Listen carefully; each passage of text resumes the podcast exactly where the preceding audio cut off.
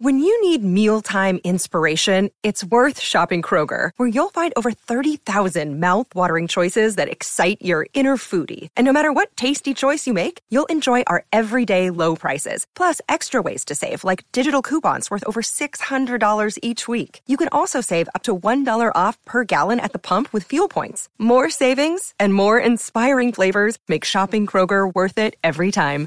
Kroger, fresh for everyone. Fuel restrictions apply. Welcome to All Steelers Talk, your home for everything Pittsburgh Steelers, presented by allsteelers.com. What is up, Steelers Nation? Thank you so much for jumping on to another episode of All Steelers Talk. I'm Noah Strackbein, joined every Friday by my main man, Derek Bell. Find us on youtube.com slash All Steelers Talk or anywhere you get your podcasts. And today we're diving into the Carolina Panthers – and the biggest question that the Pittsburgh Steelers have, the most important question that the Pittsburgh Steelers have, and a question that we thought was going to get answered today, and it did not. Who's playing quarterback for the Steelers? Mike Tomlin laid it all out there. We're not going to land the plane yet. The plane is not ready to land. Kenny Pickett is doubtful. He didn't say he's out, but he said he's doubtful. He emphasized that. And we'll move on from there. He said they'll make they'll make an announcement tomorrow. I, I mean, the weather's beautiful. It's awesome. Fantastic. I hope it's good over there. The real question I want to ask you today to start this one off do you really think we're getting an announcement tomorrow that says who the Steelers starting quarterback is on Sunday? uh, uh, we might get an announcement tomorrow. I, I don't really know. I, I'm of the opinion that it really doesn't matter a whole ton to me. I know it's a good talking point, and there's differences between the two guys. We know Kenny's not playing, but um, you know, and just we don't know. Like, it's doubtful. It's doubtful. Nah, well, not, out. Doubtful. He, he's doubtful. but I mean, in terms of the other two, like I mean, they, they're definitely different quarterbacks. But in terms of like winning this particular game, neither of them do very much for me in terms of moving the needle on if the Steelers are going to win or not. I, I, mean, I think if the Steelers do win, it will be because of other factors, not relative to you know the quarterbacks, unless you know Mitch goes out there and throws three picks and you know a span of five or six drives again, then that could uh, be obviously a big detriment. And I think my theory on why we're seeing um, Tomlin so kind of coy about the quarterback position is I think that he was just very upset that they lost that game last week because um, yeah. you can't turn the ball over three times, you know, near the red zone and expect to win the football game. So I think that was even if um, Mitch does end up starting on Sunday, I think this has been one of those like message type things of take care of the football or you're going to be on the bench again. So uh, again, um, I think that's the thing though. Like what there's like four sides to this and you have to pick you have to pick all of them honestly. Like you have to start with the why is Mitch in the court? Why is there competition if Mitch is there? Is it because of the three turnovers, which is, you know, most likely what pushed it over the edge? But does the one and three start like justify any of this? Does the fact that Diontae Johnson's openly pushing for Mason Rudolph mean any of this? Like, has Mitch just kind of lost the locker room and the offense? And then on the other side, like, how many times can you do this to Mason Rudolph before you kind of feel like a dick and just like all right, like, you know, we've done this to you four times, twice within the last year, and signed you to a wasteful contract. But, you know, maybe we're there. Do you think that there's any truth? So, my thought all week long was obviously the three interceptions, but I think that Mike kind of sees that they are still alive. We know Mike Tomlin well enough to know that there is by no means any chance that he cares at all about 0.2% of a playoff opportunity he sees that as we could still make the playoffs. Is he looking at this and just saying, okay, I don't know if Mitch is going to win us this game and we need to win this game. So maybe we should have gave it to Mason. Do you think that that went through his mind at all? I mean, I definitely think, you know, he's going to try to win the game. I think it, like I said, I think it just might yeah. be one of those things where, um, he wants to make sure that whoever's playing quarterback isn't going to lose the Steelers the game. Because that's the thing. Like when the Steelers won three out of four games heading into last week, it wasn't because like they were like no. Kenny was doing, you know, just fantastic things in terms of putting a ton of points on the board and, you know, they were throwing the ball all over the yard. He was just taking care of the football better. And like that led to them, you know, being able to stay in games. Granted, you know the schedule got extremely soft on them. But at the same time, like that's what Tomlin wants to do. He wants you know whoever's playing at quarterback take care of the football and give them a chance. And you know if you watch last week's game, Mitch did some good things in terms of like moving the football. Like they were pretty explosive on offense. You know between the twenties, Mitch did a lot of good things. It's just those last two interceptions were both interceptions that you cannot make as a six year vet. You know, the deep yeah. ball to Diontae, oh if you want to take a shot, that's fine. But you get middle field closed. Anytime you get middle field closed, that free safety is the quarterback's responsibility. If you're a six year vet and you can't hold that guy in the middle of the field and he gets the interception, that's a bad look. Like there are high school quarterbacks that are taught that's your responsibility. You can't do that. And then, yep. you know, even the other um, interception he threw over the middle of the field to Pat, like first read, he never gets off of him, stares him down in the middle of the field. There's two, you know, whole linebackers right there, just throws it anyway. So, just mm-hmm. I think that those things um, they drive coaches crazy. So it's one thing to be aggressive, but it's just how you're being aggressive or how you're making mistakes also matters. The process matters, and I thought that you know, Mitch's process when they got in, into scoring position last week was really bad. So that's, yeah. oh, I think terrible. that's the message. Yeah. The, well, the message is certainly there. Obviously, what is what is the threshold here? What's the, what's the line? Is it one interception? You go out there, you throw one interception in the first quarter, you're getting benched. It it depends on how it is. Like if if he makes another clearly like, his fault interception, like a clearly his fault, and you know, a not you know, him getting confused by coverage or like him throwing an inaccurate pass that sails over somebody's head and gets picked.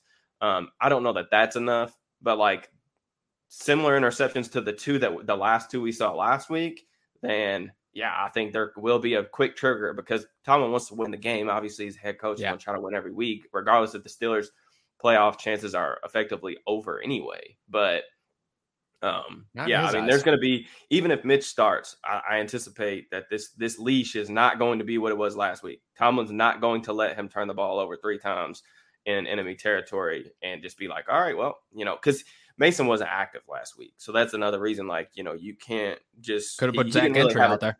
He didn't really have a choice but to roll with Mitch, and you know, know. that's just how things how the cookie crumbled. So my uh, fun fact about Zach Gentry is that I learned this week that he could throw a football farther than all three quarterbacks. So, I mean, the George Pickens factor is always there, always there. You just need a guy to go back there and launch it up. You just need a guy to go back there and launch it up.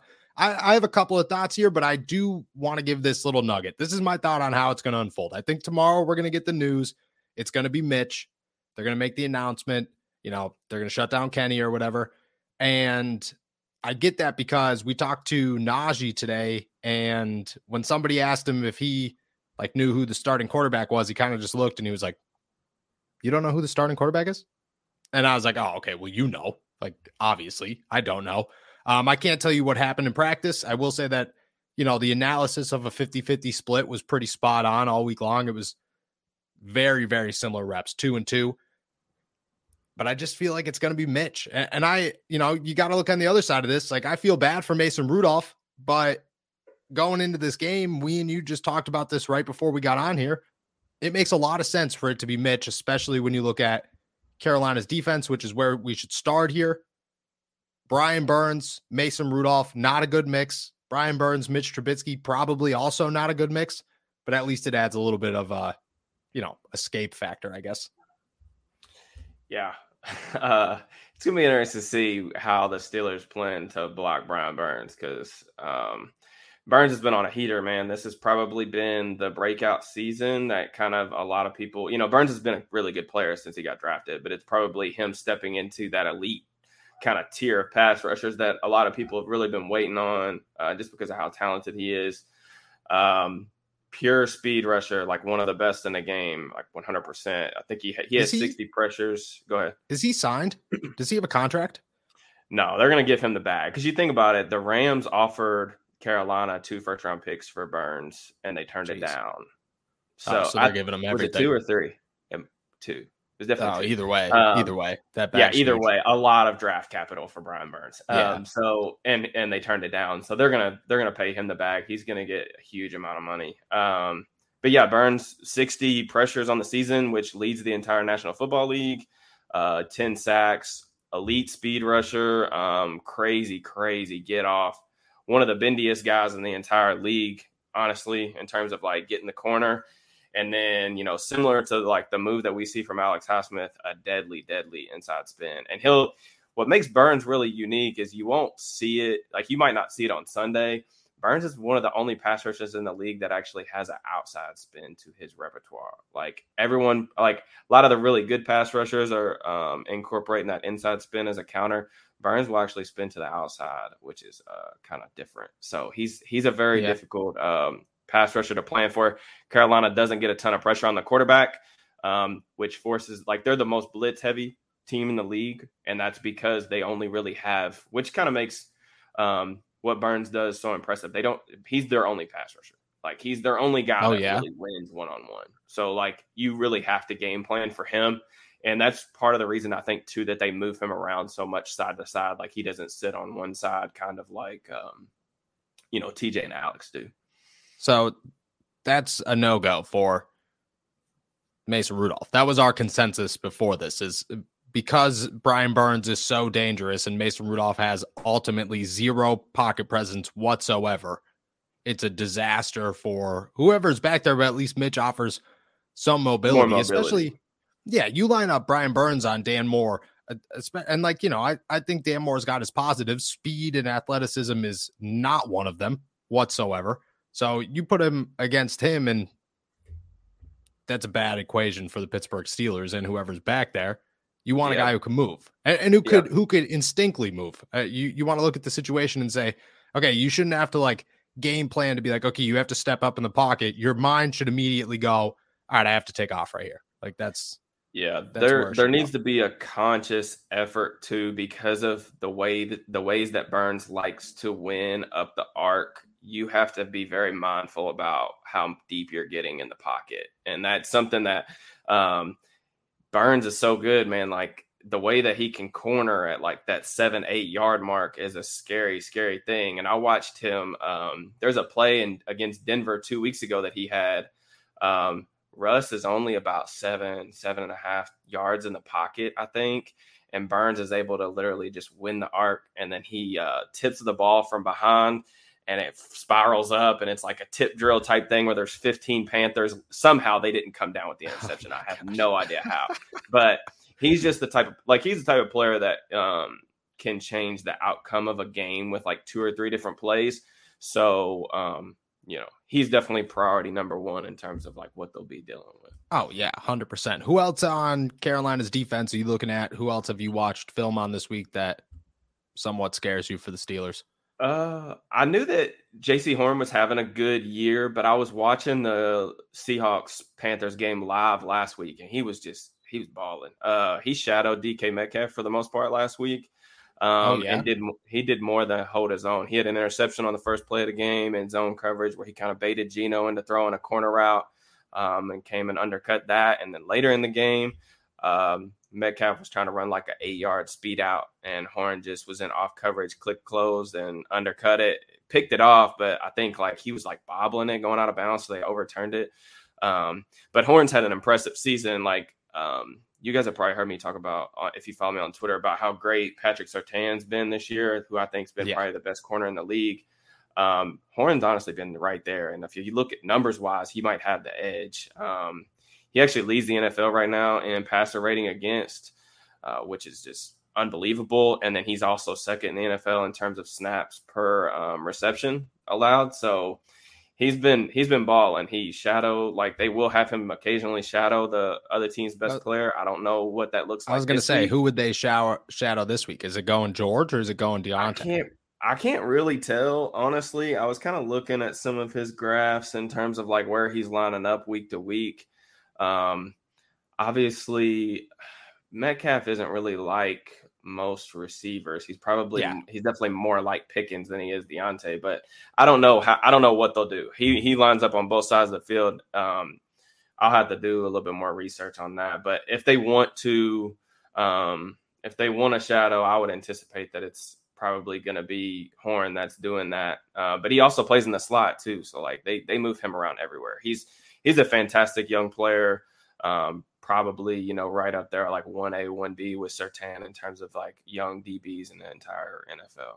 Are we going like a Mason Rudolph one A, one B, or a a legit one, one A, one a true one A, one B with like actual good players? How about that?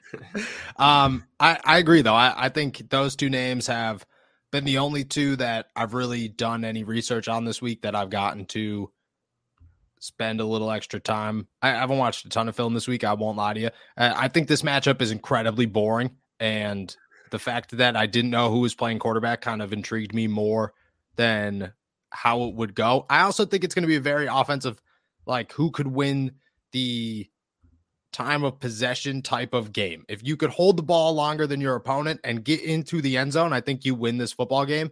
And because of that, names like Brian Burns and names like Jaycee Horn are going to play huge roles in here. Um, a couple of headlines that I would like to address to you before we do our True Classics ad read. Have you uh, going to Carolina? Have you heard the nonsense? I got a text yesterday driving to the facility and said, Did you hear the rumors? Do you believe the rumors? That's what it said. And I said, What? Of what? Nearly crashed my car because I had to reply to this text immediately. Of what? And the text replied, Mike Tomlin to the Carolina Panthers. And I said, Nope, I haven't. And no, I do not believe them. Have you heard that? I think it was Florio that came up with the situation on the fan. Um, and really, a better question here what would an actual head coaching trade for Mike Tomlin look like? If you were a team that could somehow pull it off, what are you offering up to get Mike Tomlin? How many picks? I, I don't even know. I Tomlin Tomlin's going to be the Steelers head coach until he doesn't want to be anymore. Yeah, so and, Tomlin, and no doubt. If he wants out, like if if he wants out, obviously you want to get value for him. What that value looks like, I don't know. I mean, when's the last? Who's the last? Um, who's the last head coach that would have been has been traded? I don't know any of them that have been traded. It's like Doc Rivers. Doc Rivers got traded in the yeah, NBA. I'm trying to think, I'm trying to think of to, what that is. The only time I remember head coaching trades is every time somebody shows up on a Tomlin Tuesday to ask a question like, Mike, have you uh, heard the rumors about you and the Washington Commanders? Like, no, no, he hasn't, and he doesn't care. Or USC. But like, what would it take? Like, if you're if you're the Panthers and you're like actually serious this offseason and you eat, I, you know, the Steelers aren't going to say yes, but what are you tossing out there to make this, you know, we got to land our guy offer? Multiple first round picks, multiple picks in general. You tossing a player out there? What do you give up for Mike Tomlin? What is the value here? I, I don't know what the value of a head coach in terms of draft capital is. Um, I like would you need can't to give see, up anything else, right? You can't. Yeah, like, I what mean, else are you going to offer? I don't we'll know. give you I- our interim. I would need to see some type of um, more substantial evidence than just Florio. I and this isn't me like bashing other professionals um, in the business, but there are just certain media members that um, in the national media that um, have a better or laugh, worse have a better or worse like handle on the Steelers like temperature, and uh, Florio's not one of them. So I just let's i don't i don't know if there's a better if there is anyone who has a quote unquote good handle on the steelers in the national media Yeah. from what i've experienced the last four years more like for all the nonsense i have to talk about with you on fridays because of what the national media has said so i agree now florio and, and you know credit to florio it wasn't like a it's gonna happen he just he was like tomlin to carolina i wouldn't be surprised i think his other example was Bill Belichick. And I was like, I don't know who you, the, I don't know who's a worst option to name here, who wouldn't have a job or who wouldn't be involved in this trade sooner. Um, second headline I'd like to talk about. I saw you tweet this out earlier, so I want to get your uh, opinion on here. And there's actually comments out here. Um, Brock Purdy, who's doing well right now. The guy, Mr. Irrelevant, is very, very relevant at the moment. I have seen at least a dozen tweets in the last three, four hours of the Steelers should have got Purdy over Kenny Pickett. They should have they should have taken the guy who was picked last in the NFL draft over a first round quarterback. I don't have a question. I want to know your thoughts. my overall thoughts is two things. One, this should effectively end the analytics community argument that Jimmy G is like a top 10 quarterback because Kyle Shanahan could go get Noah out of his apartment right now yep. and turn him into a league average to above league average starting quarterback in the National Football Oh, yeah. Easy. Um, Easy. My, my main take is that there probably are maybe, and I mean maybe, three quarterbacks or three head coaches, excuse me, um, that are more valuable than Kyle Shanahan is right now moving forward. I think if we did a fantasy draft of head coaches, I think Shanahan would go top three, and it wouldn't surprise me if he wasn't three. So, um, because quarterback is the most important position, um, yeah. this is an offensive driven league. And the fact that Shanahan has turned guys like Nick Mullens, who is a practice squad guy now, by the way, into yep. a passable starting quarterback. Yep. Brock Purdy, who is a literal irrelevant. irrelevant. player in the yep. NFL draft landscape into who will a, be a practice squad guy yeah, next year. In, into a good looking quarterback at least for three weeks in the short term. Um, and then Jimmy G, who we all think you know has obvious limitations, fine quarterback, but you know incredibly efficient when he's running the offense. That's just that's just what Kyle Shanahan does. He's he's fantastic. Their system is great. He's a great play call, great play designer. They have a ton of weapons. I don't want to take away from what Purdy has done because I went back and watched the film because Purdy was a guy. I mean, I watched in the worst quarterback class I've ever seen in my time doing these evaluations. I watched like 20 quarterbacks last year. Brock Purdy was not one of them because I've I've seen him enough live to know that he wasn't an NFL quarterback, or at least I thought. He has proved me wrong so far.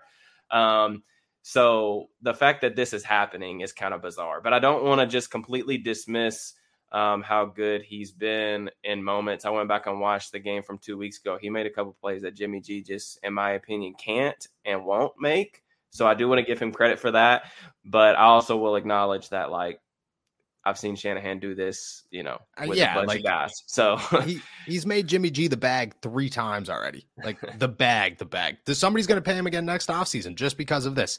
Um, I think it's hilarious. I don't respond to any of these people ever. I don't ever respond to anybody whose take is so outrageous. I'm just like, okay, we're done here. Um, just like I've been getting a lot of Mason Rudolph guys out here past three days of just like Mason Rudolph's the man, man. He should be a Hall of Fame quarterback. I'm like, eh, I'm glad that you think that. I do not. I have not thought that the whole time. I will say it's been fun to talk to Mason Rudolph twice in one week. A guy who I know for a fact has heard some of the takes I've had on him, and we both know they have not been good takes. And it, I've just been sitting right in front of him, like, "Hey, man, how you feeling this week? You know, those are some nice shoes." And and you know, you know, you know the banter. You know what goes back and forth. Where you're just like, "I know you hate me. I know we're not on good terms here." Um, I think those are it. I think those are the two headlines I've seen this week. The rest of it's just been Antonio Brown and who's going to start a quarterback and who's not going to start and why it doesn't really matter. But all right, let's talk other side of the football. I want to dive into Carolina's offense. Sam Darnold, Chuba Hubbard, uh, D'Onta Foreman, very DJ Moore. You know, names, not huge names outside of DJ Moore, but definitely ones we need to address on top of an injury for the Pittsburgh Steelers. But first, we got a word from our boys over at True Classics. The holidays are almost here, and there is plenty of t shirt cheer thanks to our sponsor, True Classic Tees. Fellas, we have the perfect gift for your wish list. True Classic Tees are a gift for you, for her, and a great present for any guy in your life. True Classic is on a mission to maximize men's confidence by making them look good. Trust me when I say that this is a gift that the ladies will appreciate too. True Classic has already helped over 2 million men look great in their tees, and now you can save big while doing so too. Get 25% off at True Classic with our exclusive link, trueclassic.com slash all Steelers. And the discount doesn't stop there. You'll save even more during their site-wide sale. Support our show and check them out at trueclassic.com slash all Steelers. If you're rocking a Santa bod, True Classic has the Christmas miracle you've been waiting for. Almost all men's t-shirts are designed to look good on certain body types. Well, True Classics team designed t-shirts to make the fellas of all sizes feel confident in their clothing. These tees taper off towards the bottom, but they fit tighter around the chest and shoulders. It's a desirable look that can be achieved by any body type. They give you the wide shoulder and tapered bottom look that we're all looking for, and the quality of the t shirts are elite. From going to the gym to the first date, there's no better look than a fresh tee. They offer other menswear as well, ranging from polos to workout shirts to even boxer briefs designed to keep your boys feeling nice and comfortable. They make it super easy to build out your wardrobe with their elite true classic quality. They pack they ha- also offer a pack builder on their website where you can customize and bundle what you want and save even more. And for the big fellas out there, they have long options for the tall guys and up to 3XL for defensive size players. True Classics also makes the perfect gift or stocking stuffer for all men in your life. Dad bod, got you covered. Rip bods, you know it. Your average Joe, yes, sir. Get yourself or someone you love the number one gift on Santa's list. It's a gift for you, but really a gift for her. Get 25% off at trueclassic.com slash all Steelers. Free shipping is included on purchases over $100. That's 25% off at trueclassic.com slash all Steelers. Santa won't be the only one slaying thanks to True Classics. All right, let's talk other side of the football here. I won't lie to you. Until you mentioned the name D'Onta Foreman 25 minutes ago, totally forgot that guy existed. Picked up Chuba Hubbard on my fantasy team this week. Very disappointed after you said it because I've actually been considering starting him. Looks like that's not the move. When you look at the offense they've been running, it's been running back by committee, led by Foreman. Hubbard's been in there. I think they tossed a rookie out there last week who had a pretty good game, uh, if I'm not mistaken. That seems to be how they operate most of the time is on the ground. It seems like a very consistent offense. What do you see from these guys? You're muted. Dang, ain't that embarrassing? Um, no, I mean, um, it's kind of a lot of the same uh, conversations we had last week when we were doing the pod and we were breaking down the Ravens. You know, um, less quarterback mobility in terms of like Darnold versus Huntley, but this is a team they want to run the football. They are a downhill power team that um, really wants to just pound the hell out of the rock. yep. And that's what Foreman does best, man. Like if you look at the Panthers offense since he got inserted into the starting lineup, they're, you know, top five in rushing EPA, they're top 10 in rushing success rate. Foreman's fifth or fourth in the entire NFL among running backs and yards and yards after contact. Wow? This is this is this is who they are. They um you know, he, you just look at some of the like we talked about before we jumped on, just some of the volume that he's seen um just in recent weeks.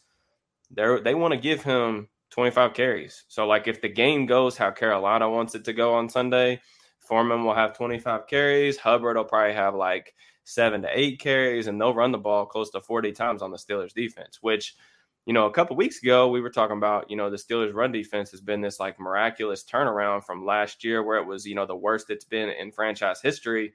Um, yep. And then you look at what they've done the past two weeks, which has led up, you know, close to 400 yards on the ground. So um, it's definitely cause for concern um, just because, you know, how the two teams are playing. Um, you know, one team's playing really well running the ball, and another team's playing really poorly in terms of stopping the run. So it's definitely some cause for concern. Um, you know, for the Steelers defense. Do you look back at the game last week? So my initial reaction to last week's inability to stop the run was too much Cam Heyward moving around. Stop moving him around so much need a true nose tackle more than anything in this world. Do the Pittsburgh Steelers need a true nose tackle? Not like a Montravius Adams. He's great for the pass rush, but you need like somebody who could just sit there and not move anybody and shut down completely the middle of the field. You also need a very physical inside linebacker, and the Steelers do not have any of those. I thought even Robert Spillane disappointed me when it comes to his run defense the last couple of weeks. What was your takeaway? Am I right there? Am I wrong there? Well, why were they so? Uh, I mean, bad? you're right. I mean, the Ravens didn't do very much mystical no, not, stuff. No, it's straightforward running the football. yeah, I mean, it's um, really just ground and pound, put it, you know, down your throat type stuff. And that's just, um, in my opinion, and the Steelers have lost like that to Baltimore a couple times. Um, last Sunday sort of reminded me a lot of that uh, last game of the season in 2019 when the Steelers lost to the Ravens with RG3 at quarterback, when the Ravens yep. ran the ball like 50 times down their throat. Um, yep. in a game that you know didn't really have much playoff. Like the Steelers needed a miracle to make the playoffs or whatever at that point. I think so. Um, but yeah, I mean, I think that's the worst way to lose in terms of like from a fan perspective, from a team perspective. It's just demoralizing knowing that like you know a team just dominates you physically like that. And I thought the Ravens, you know, credit to them. Uh, this was my overwhelming take takeaway after the game was that you know they came into Pittsburgh's crib and kind of just punked them out, and that's really oh, what it yeah. was. Um, we can break down all the X's and O's and all that other stuff, but like guys weren't getting off blocks. Baltimore was a lot more physical. Keep in mind that Baltimore's run run offense is impressive, but they didn't have Kevin Zeitler, They didn't have Lamar say. Jackson. So no. and J.K. Dobbins was literally, I mean, you could look at J.K. Dobbins and he looked about 70%. So dude, 70% um, and was activated 45 minutes before the yeah, game. Like I mean, it was it was a bad showing, man. I mean, there was not there's not much to be said more than that. I think the thing that I'm most intrigued by moving forward, um, last week I thought Isaiah Loudermilk and his really limited play looked horrible. He looked like a dude who hasn't played this year. Um, he was getting moved around off the block thought? easily, and that was not good uh, because now Chris Wormley's out, which is going to be more playing time for him. TA did say that they're going to give uh, DeMarvin Leal some more playing time at three tech, which I think I don't know why they're still playing him at edge. The usage of him since he returned back from his injury has been sort of bizarre to me. Um, That's a good question. I, I want to ask that. Do, why do you think they they tried to bring in Ola? Do you think it was because they need to get rid of Malik Reed, or what do you think was going on there? Reed might not be healthy. I, I don't. I know he's got he had a back in, in issue. He had a right? back injury, but he's practiced all week. Like yeah, he, two uh, weeks now, he's been full full participant. I mean, who knows? I mean, Jamir Jones has played a little bit. He has done really nothing, nothing. either. So I mean, that could have just been a swap uh, at the end of the depth chart type thing. But you know, Leal's a guy who um, I mentioned this on Twitter that there's a very real possibility that I mean the Steelers are going to have a new starting nose tackle next year. That is 100 percent a need in the offseason. They're going to have a new starting nose tackle. But I think there's like a really legit conversation that we're probably looking at a new defensive end too, starting wise. Oh, you have to. Have to. Leal hasn't played that position really at all this season, like very limited snaps this season. And even when he has, like he's been relatively quiet, which is, you know, expected for a rookie uh, third round pick. But then, you know, Ogunjobi, that signing really has not worked out at all. Um, Wormley no, shout out Ogunjobi. You gave me a cookie today from last crumble in LA. Thing smells delicious. I've been waiting to eat it all day. We were gonna do it on the show, but I feel like I don't want to eat in front of everybody after we started yeah, recording. I, I, took that decision back. No, I mean, and Ogunjobi's done some things, um, just but he's been really inconsistent in my opinion, and that's been you know kind of a theme throughout like the defensive front in my opinion all year. Uh, Wormley season-ending injury. Who knows what he he's a free agent next year. Who knows like what his rehab's going to look like, what his timeline's going to look like. You yeah, look you at um, back on that. Yeah, I mean, you look at you know a lot of guys. Tyson Alualu, you're going to lose him. Montravius Adams on a one year deal. There is a lot of question marks on this defensive line heading into next year. The Steelers have not been able to generate anything resembling a pass rush all season long. Um, there's a lot of questions that need to be answered over these next four weeks. Like, which of these guys is even going to be around next year? Um, and what this defense could potentially look like when the season opens, you know, next September. Let me toss a name out there. What? How do you feel about a return of Javon Hargrave? I'm about it. I mean, I, I mentioned that earlier this season in terms of like, you know, he's having a great year in Philly. Hargrave's been a good player. Um, not the traditional kind of two gapping nose tackle that I think a lot of um, people really want, but um, you know, in terms of adding legit pass rushing juice, um, that's something that they desperately need. So not a run stuffer though. It. Hargrave's okay. Um, he's more of what like do you do to fix the run stuff? How do you like? How do you who you approaching here? Like, uh, do you well, a name? The number one thing that they can do is go get go get an ass kicker at inside linebacker. Excuse yeah, well, they don't even remember but, inside linebacker exists. Okay, they just every year they're stop, just like, oh yeah, these guys. Get get guys that can actually get off of blocks and can stack and shed guys at, that get to the second level. It's because it's one of the two things. Like you're either going to invest in guys up front who are capable of holding blocks and keeping their faster inside linebackers free, or you go get some linebackers that can actually stack and shed and play more downhill like that. And either way is I don't really care. It's more of a philosophy thing on what your coach wants, what your scheme dictates. Yeah. Um, but what the Steelers are doing right now is they've got guys up front who don't hold blocks, they don't get off of blocks. No. So then the inside linebackers are, you know, having um, you know, guys get to the second level on them, and that's not their strength. I mean, Devin Bush has never been able to do that, dating back to his college no. days. Myles Jack's never been that type of player. Um, nope. I think that Spillane's physicality kind of sometimes gets like a little bit overrated in terms of Dude, you know, his ability. You stuffed that, Derrick Henry at the goal line one time, and it's it, this guy's the greatest run stuffer of all time. Like, yeah, he sometimes, sometimes he's good, sometimes he's he's. I mean, he's probably good. the most. He's probably the most physical out of those three. But like, yeah, but what, what does that? What say? bar are we saying? What bar are we setting here? Yeah, it's question. very low. So, Do you think that Mark Robinson gets a, an opportunity this week? Myles Jack's doubtful doubt he plays. This dude's limping around. This dude's limp is worse than Mark Kaboly's. And if you guys have seen Mark Kaboly in the last year, the guy could barely move. So no, it's bad. I don't expect uh, it. That's a good question. I, I wouldn't hate that. I, I would uh yeah. you know, Robinson's a guy who's a little bit more of a limited athlete, but um he'll hit you. Yeah, but he's so a thumper. like yeah, I mean, so more maybe more of a downhill type of guy. So we'll we'll see. Um I'm interested to see. I would assume that he's going to get a hat since uh Jack's probably not yeah. going to play. Yeah, yeah. Whenever you get interviewed, he got interviewed today. I think I'm putting that on YouTube tomorrow. That you know you're playing if you're getting interviewed. You know, yeah. TV cameras don't show up for nobody's most of the time. um, yeah, I agree with you though. I think that you need like a lot of people talk defensive line. I think they obviously need to restack the defensive line, but we've been saying that for a whole year now that their defensive line situation is a lot worse than it looks. You got to go get an inside linebacker. It's been too long of putting off finding a replacement for anybody on the inside. And like you thought it was Devin Bush. You, you knew clear as day that it wasn't Devin Bush after his injury. And you still kind of pushed that one off. And now it's, you know, you've hit the point where next year you're not going to have any. Come come the offseason, you got to get rid of Jack. His contract's way too high. Spillane and Bush are both free agents. You maybe you resign resign Spillane. Bush definitely doesn't want to be here.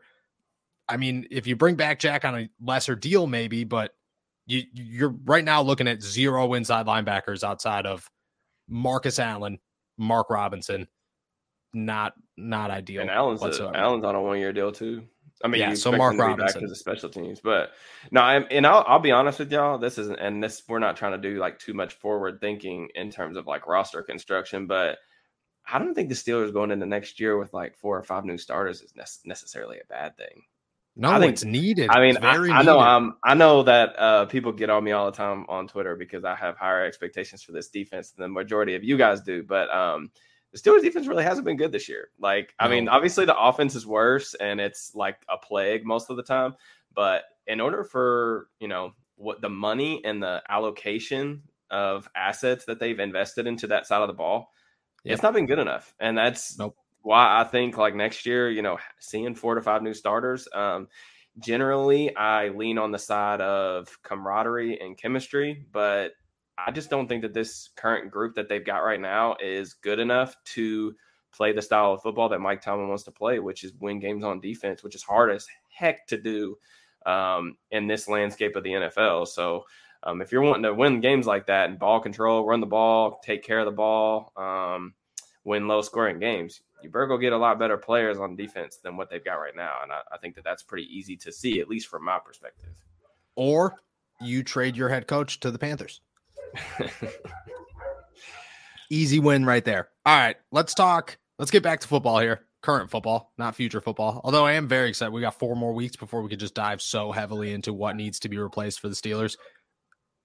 Let's answer answer Anthony's question before we get into picks matchups to be excited for. We didn't talk about this last week, which I think I was a little upset about because usually got good ones.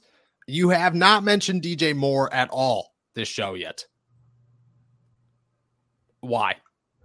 So it's really funny because uh Carolina, I think, is trying to turn turn Sam Darnold into like this game manager. Um, since he took over, I mean, it's just like I said, their offense is really like RPO heavy as it is, but they're running a bunch of like design bootlegs. They're really trying to limit his exposure because Darnold has a tendency to just be a chaos quarterback and turn the ball over all the time and take a bunch of sacks. And they're trying not to do that. So, um, but it's funny because DJ Moore is definitely the most talented. Like if you're just looking at talent, he's the most talented player on the Carolina offense. But he didn't even have a catch last week.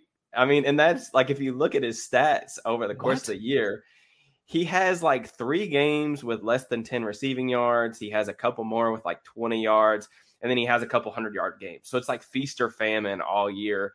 Um, oh my god! It is it really worth does. it is worth noting that there has not been a team in the NFL that's been worse against opposing teams wide receiver ones um, than the Pittsburgh Steelers. So maybe this is a feast game for him. Um, but uh, that's something to watch for, just because Moore is a guy that you know it could be like a make or break type of thing. Um, with Carolina. it also goes the other way around though. Like he put up uh, his 200 yard games are against Patrick Surtain and AJ Terrell. So Maybe yeah, I mean, you know, more as a talented player. He's probably in that tier with like where you would put, you know, a Diontae Johnson kind of in that like third yeah, yeah, tier worth of receivers. But, but, maybe you know what I mean. Like he, may, maybe that's it. Like maybe he's just really good against like New Orleans, uh, uh which I guess at the time Marshon Lattimore would have played. But two yards, one reception, two yards, nothing against Seattle. Who's stopping you in Seattle? You know, well, what's his name? There's the rookie that's having a really good year. Yeah. But besides that, I mean, like you, you're putting up big 100 yard games against Patrick Surtain. Maybe, you know what I mean? Maybe Cam Sutton's the perfect juice for this guy. Perfect. Or Levi Wallace, who, you know, if Been he's, he's either going to, yeah, he's either going to have an interception or he's going to give up 150 yards. It's, it's one or the other. Um, all right. Well, who, so you look at that matchup, probably play both of them who else are you looking at when it comes to these matchups just, to watch? Just in terms of the Steelers, I mean, like I already talked about Burns, the tackles are going to have to win win that matchup. Burns is the one player on their defensive front that can wreck the game, um, so you can't let him do that. So that's that's the number one matchup. I do think that if Pat plays, there are some things to be had, maybe with getting him matched up on the Carolina safeties. Um, Pat's playing. Pat, Pat's cleared to go.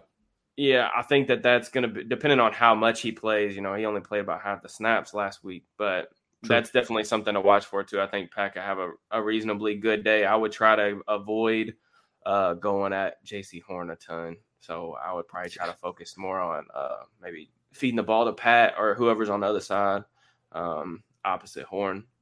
Do you think that Chuks has the ability to stop Burns? I don't believe that Dan Moore does. Chuks Chuks has a um, a good feel for getting out of his stance really quickly. He has excellent timing in terms of like snap anticipation. Like he he can get off the ball, and that's what that's what Burns does really well. Um, the only thing that I do worry is like Chuks likes that jump set, and uh, Burns is a little bit dangerous to jump set because if you do that, um, depending on what your right guard's responsibility and pass pro is, you're out there in one on one, and that's a lot of space for him to work with inside, and that's the scary part of him. So um, he Chuks can um, do it. I don't think that they're going to shut him down um, because Burns has been, like I said, on a heater. He had two weeks ago against Denver. He had eight pressures. Um, Jeez. And then I think last week he had four or six. So I mean, he's he's he's playing really well. So um, you know, it's just limiting uh, his impact for sure. I'm interested to see. Um, I like what I've seen from Jaycee Horn. I'm a. If you guys don't follow me on Twitter, I, I talk a lot of cornerback stuff. Um, that's that's my favorite position to break down. So yes. um, I've really enjoyed watching Horn this week on film, and I'm interested to see how um, he matches up with Diontae and Pickens for sure. Yeah. All right. I, am about that. I, I I would love to see. I, I want Pickens to go up against every challenging cornerback from really here on out. I would love to see what he's actually capable of doing because I don't think there's anybody. I mean, Marlon Humphrey had to tweet out an apology last week and then slid in there. Man, they, was, they the were Steelers. cooking him. that was bad. Cooking bad. Bad. You don't so see bad. that. You don't no, see that very often from like. I mean, cornerback is a really volatile position, not just week to. I mean, not just year to year, but week to week. Um, but at the same time, you don't see many like cornerback ones like top tier kind of guys have weeks like Marlon Humphrey did last year. I mean, Pickens was just cooking him. I mean, Diontae too. It, it was really bad. I mean, there was if I think there was a couple throws that um, if they were a little bit better, you know, Humphrey would have given up, you know, close to like 125 yards probably in coverage. Oh, yeah. That was wild. Bad, so. dude. Bad. Never thought I'd, uh, especially him and the Pittsburgh Steelers and what he's done in recent years. It was just shocking. But I would love to see Jaycee Horn on Pickens. I'd love to see that matchup. Uh, unless, you know, it interrupts my George Pickens over bet that hits every single week. Every single week. Unless he gets zero yards. Then, you know, that's a different story. I do. Uh, I noticed my guy's not in here, man. I, I, gave that free play last week on Pickens, and uh, he's not in here to give me any credit for winning him some money. I forget what our guy's name is. What was your play on Pickens? I don't remember your play on Pickens. He asked me if he should take the over on Pickens. I told him, Dude, that, always. Uh, you always take the over yeah. on Pickens. It's the easiest. there are two bets that are guaranteed almost every single week in the NFL. It is Pickens yeah. over whatever 40 number that they pick and Justin Fields, I don't care if they give him 110 rushing yards, you go over, and chances are the, it's gonna hit. The funny thing, the funny thing is, is uh I, I got to take a victory lap because I don't gamble. But he asked me about if if I should take if he should take Pickens over his receiving yards. And I told him that Baltimore had given up the fourth most completions over 20 yards down the field. I was like, he didn't get a he didn't get a ton of love last week. I anticipate that they're going to go his way, and then he catches first pass, multiple, first he catches pass. multiple deep balls as soon as Mitch comes in the game. It's funny. His over under was 41 and a half yards. First pass, 42 yards. 42 yard completion. You, you feel really good about that. You, oh, it, it felt great. Let me tell you, it felt fantastic. Oh, my dude, my guy's in here. It's Richard. Oh, he there said, it yes, is. Sir, it's, I hadn't it. seen him in the chat, but I, am glad. I'm glad you won, brother. I, I, wasn't gonna bring it up if I lost you money, but since I won you money, I, I was definitely gonna uh, go with it. But uh, there was a question in here. Um, think Canada's playbook changes opens up with Rudolph's arm strength. What do you mean by that? Because I don't. Do you think that? Do y'all think that uh Mason has a strong arm? I think that some people push that. Like uh, you know, Jim Wexell, who I definitely respect, pushes that very heavy that he's got the best deep ball on the team. I don't. I don't know maybe he does, but he is he's he's checked down Mason. So it's you know, he's not going to use it. It doesn't change much in my opinion. I've never I've never considered Mason's arm to be anything more than like average for like NFL level. Yeah, but. I think people live off of the air raid Oklahoma State offense years and kind of just well, he's got a deep ball. Eh, like, I don't know, maybe maybe a little bit. I mean, his, I don't think his, I mean, he, Mason doesn't throw. I mean, he throws a a pretty deep ball. He hasn't been very effective as a deep ball thrower in the league, though. But that's what I mean. Like Arm strength too. Like I think there's also we we talked about this a little bit on the pod a couple weeks ago when talking about quarterbacks on the draft pod. Uh, arm strength isn't really about how far you can throw it. It's kind of the windows that you can hit and the things that you can do with your arm um, in terms of space. So um, I've never been really impressed with Mason in that regard, but I don't know how much the playbook changes. I think you um the the big thing is um you know Mason's gonna want to play more from the pocket. He's a lot more um predictable in that manner than whereas like Mitch is kind of a little bit more chaos. So um, yeah, we'll see. Chaos is a we'll good see. word. It's a good word. All right, let's get into picks first. Uh, we'll give our boy. I'll take this one. So I think that I want to say that I don't think Diontae's comments were a hit at Mitch Trubisky. I think it was more of just a, you know, I'm rooting for Mason. I think they've always kind of been close. Uh, but yes, I would definitely. I don't know. I wouldn't even touch it. I wouldn't touch it with a hundred with a ten foot pole. The Diontae over under yardage because there's half of me that says that Mitch is going to make sure he gets the ball so that he doesn't hate him, and then there's the other half of me that's like Mitch isn't even going to look his way, and Diontae is going to go forty percent max to make sure that Mitch doesn't look his way. So I would uh, just, you know, stick with what we know. What we know is Pickens every time, Pickens. Except for, I mean, never mind. Maybe not because Mitch didn't throw to Pickens either much, uh, except for last week. Go Pickens. Always Pickens. Uh, Kenny Pickett has not been cleared to play. He's doubtful for Sunday. As of right now, it's looking like Mitch Trubisky is going to be the starter. Mason Rudolph backup. They haven't decided it yet, but that's uh that's what the it's what the rumbles say. That's what you the grapevine has been saying. All right, let's uh let's get into picks.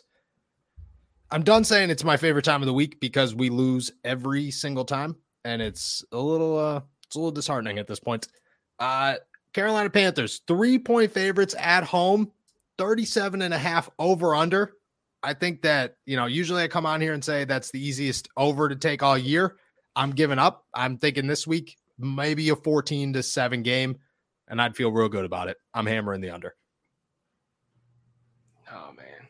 I just, I have debated. I really got on this podcast today and I did not, I still didn't know the answer on what I was going to use for my picks.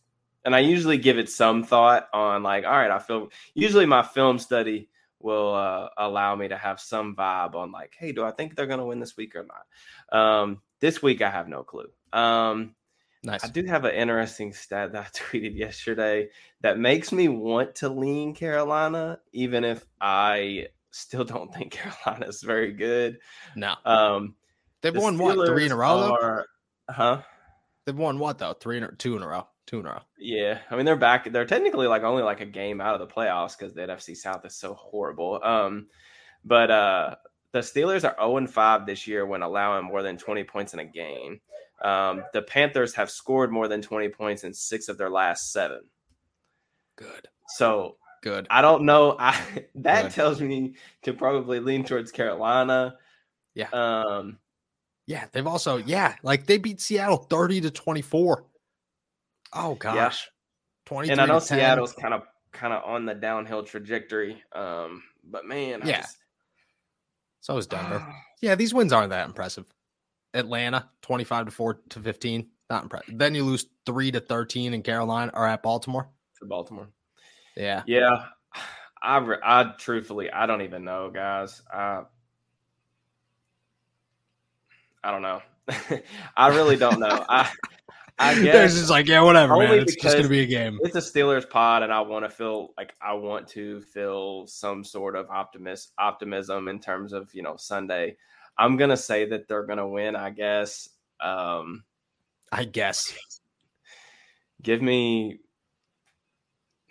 give me Steelers.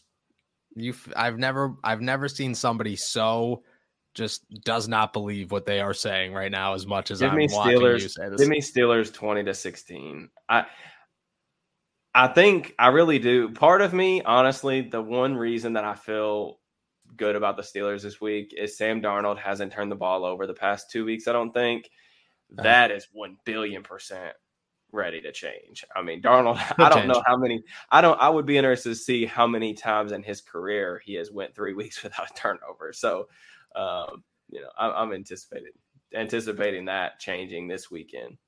All right, so 20 to 16 Steelers. I mean, yikes.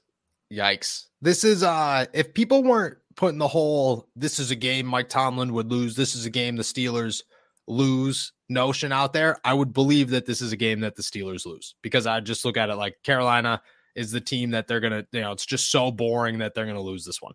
But the fact that people are putting out there means that they still believe that the Steelers are a good football team right now. I, I, you know, I don't, I don't think that they fit that bill these days. Not saying that they don't have the potential, but you know, I don't think this is a game that they would typically would typically lose. 2016 is a good number there's zero chance the Pittsburgh Steelers score 20 points in a game, Derek. Zero. I, am going, I'm only saying 20 because I, I, really do feel like a Darnold pick six is on the way. I really do. I don't know why. Uh, I just feel like he's, he's, that could be their only touchdown of the game. A pick six. That's okay. Be- That's okay. The offense could get me 13. I, I'm, I'm, I'm really, really cool with 13, man. Oh, all right. I'm going to say that I'm going to say the Steelers win. I'm going to keep it with the with with the same but I and I'm going under. But there's they just don't they're not scoring 20 points. So I'm gonna hedge you here, and I'm going to 19 to 16. 19 to 16 Steelers. Go. There is no way they are scoring 20 points. I've watched the Steelers every single week. Last week left felt like a 45 point game. Like it was like, oh man, this is this is actually like not a terrible offensive game. And then you look at the scoreboard, you're like, this is the worst offensive game ever. What do you, J.K. Dobbins rushes for 300 yards and they score 16 points? No, no, they don't score 20 points. It's not what happens. 19 to 16 Steelers. They keep it alive. Let the roller coaster continue. Keep those. Do you know what the playoff thing is? Do you know what the playoff They as of right now, they have like a point Yeah, it's zero point zero two. chance. No, to make the no, it was point two as of yesterday. 0.2 percent. But like, who needs to lose? Do you know who needs to lose? Everybody, Everybody. I, I think I did the 538. I did the 538 model um, earlier in the week, and it was like I just put it in. If the Steelers went out, if the Steelers went out without anything else happening, they only have about a six to seven percent chance of making the playoffs. So they need a historic amount of help at this point. Hey, Um, I don't know if fighting for- 538 was around back then, but remember the Buffalo year? Remember the Buffalo Jets year? I know you remember that. That that Yeah, should have never happened in a million years. But that's the Steelers magic We'll right see. there. Yeah, we'll see. We'll see. I think that they keep it alive this week. I, you say that they keep it alive, although uh, you know, don't don't watch the YouTube video if you want to stay optimistic about Derek's pick there because his facial expressions are not going to do you justice. All right, everybody, we're heading out of here. Thank you guys so much for jumping on to another episode of All Steelers Talk. Make sure to subscribe to us on YouTube, youtube.com slash All Steelers Talk. Find us anywhere you get your podcasts. And as always, find mine and Derek's work on allsteelers.com. Enjoy the game this week. Remember, George Pickens over is always a hit. We'll see you Monday. Peace.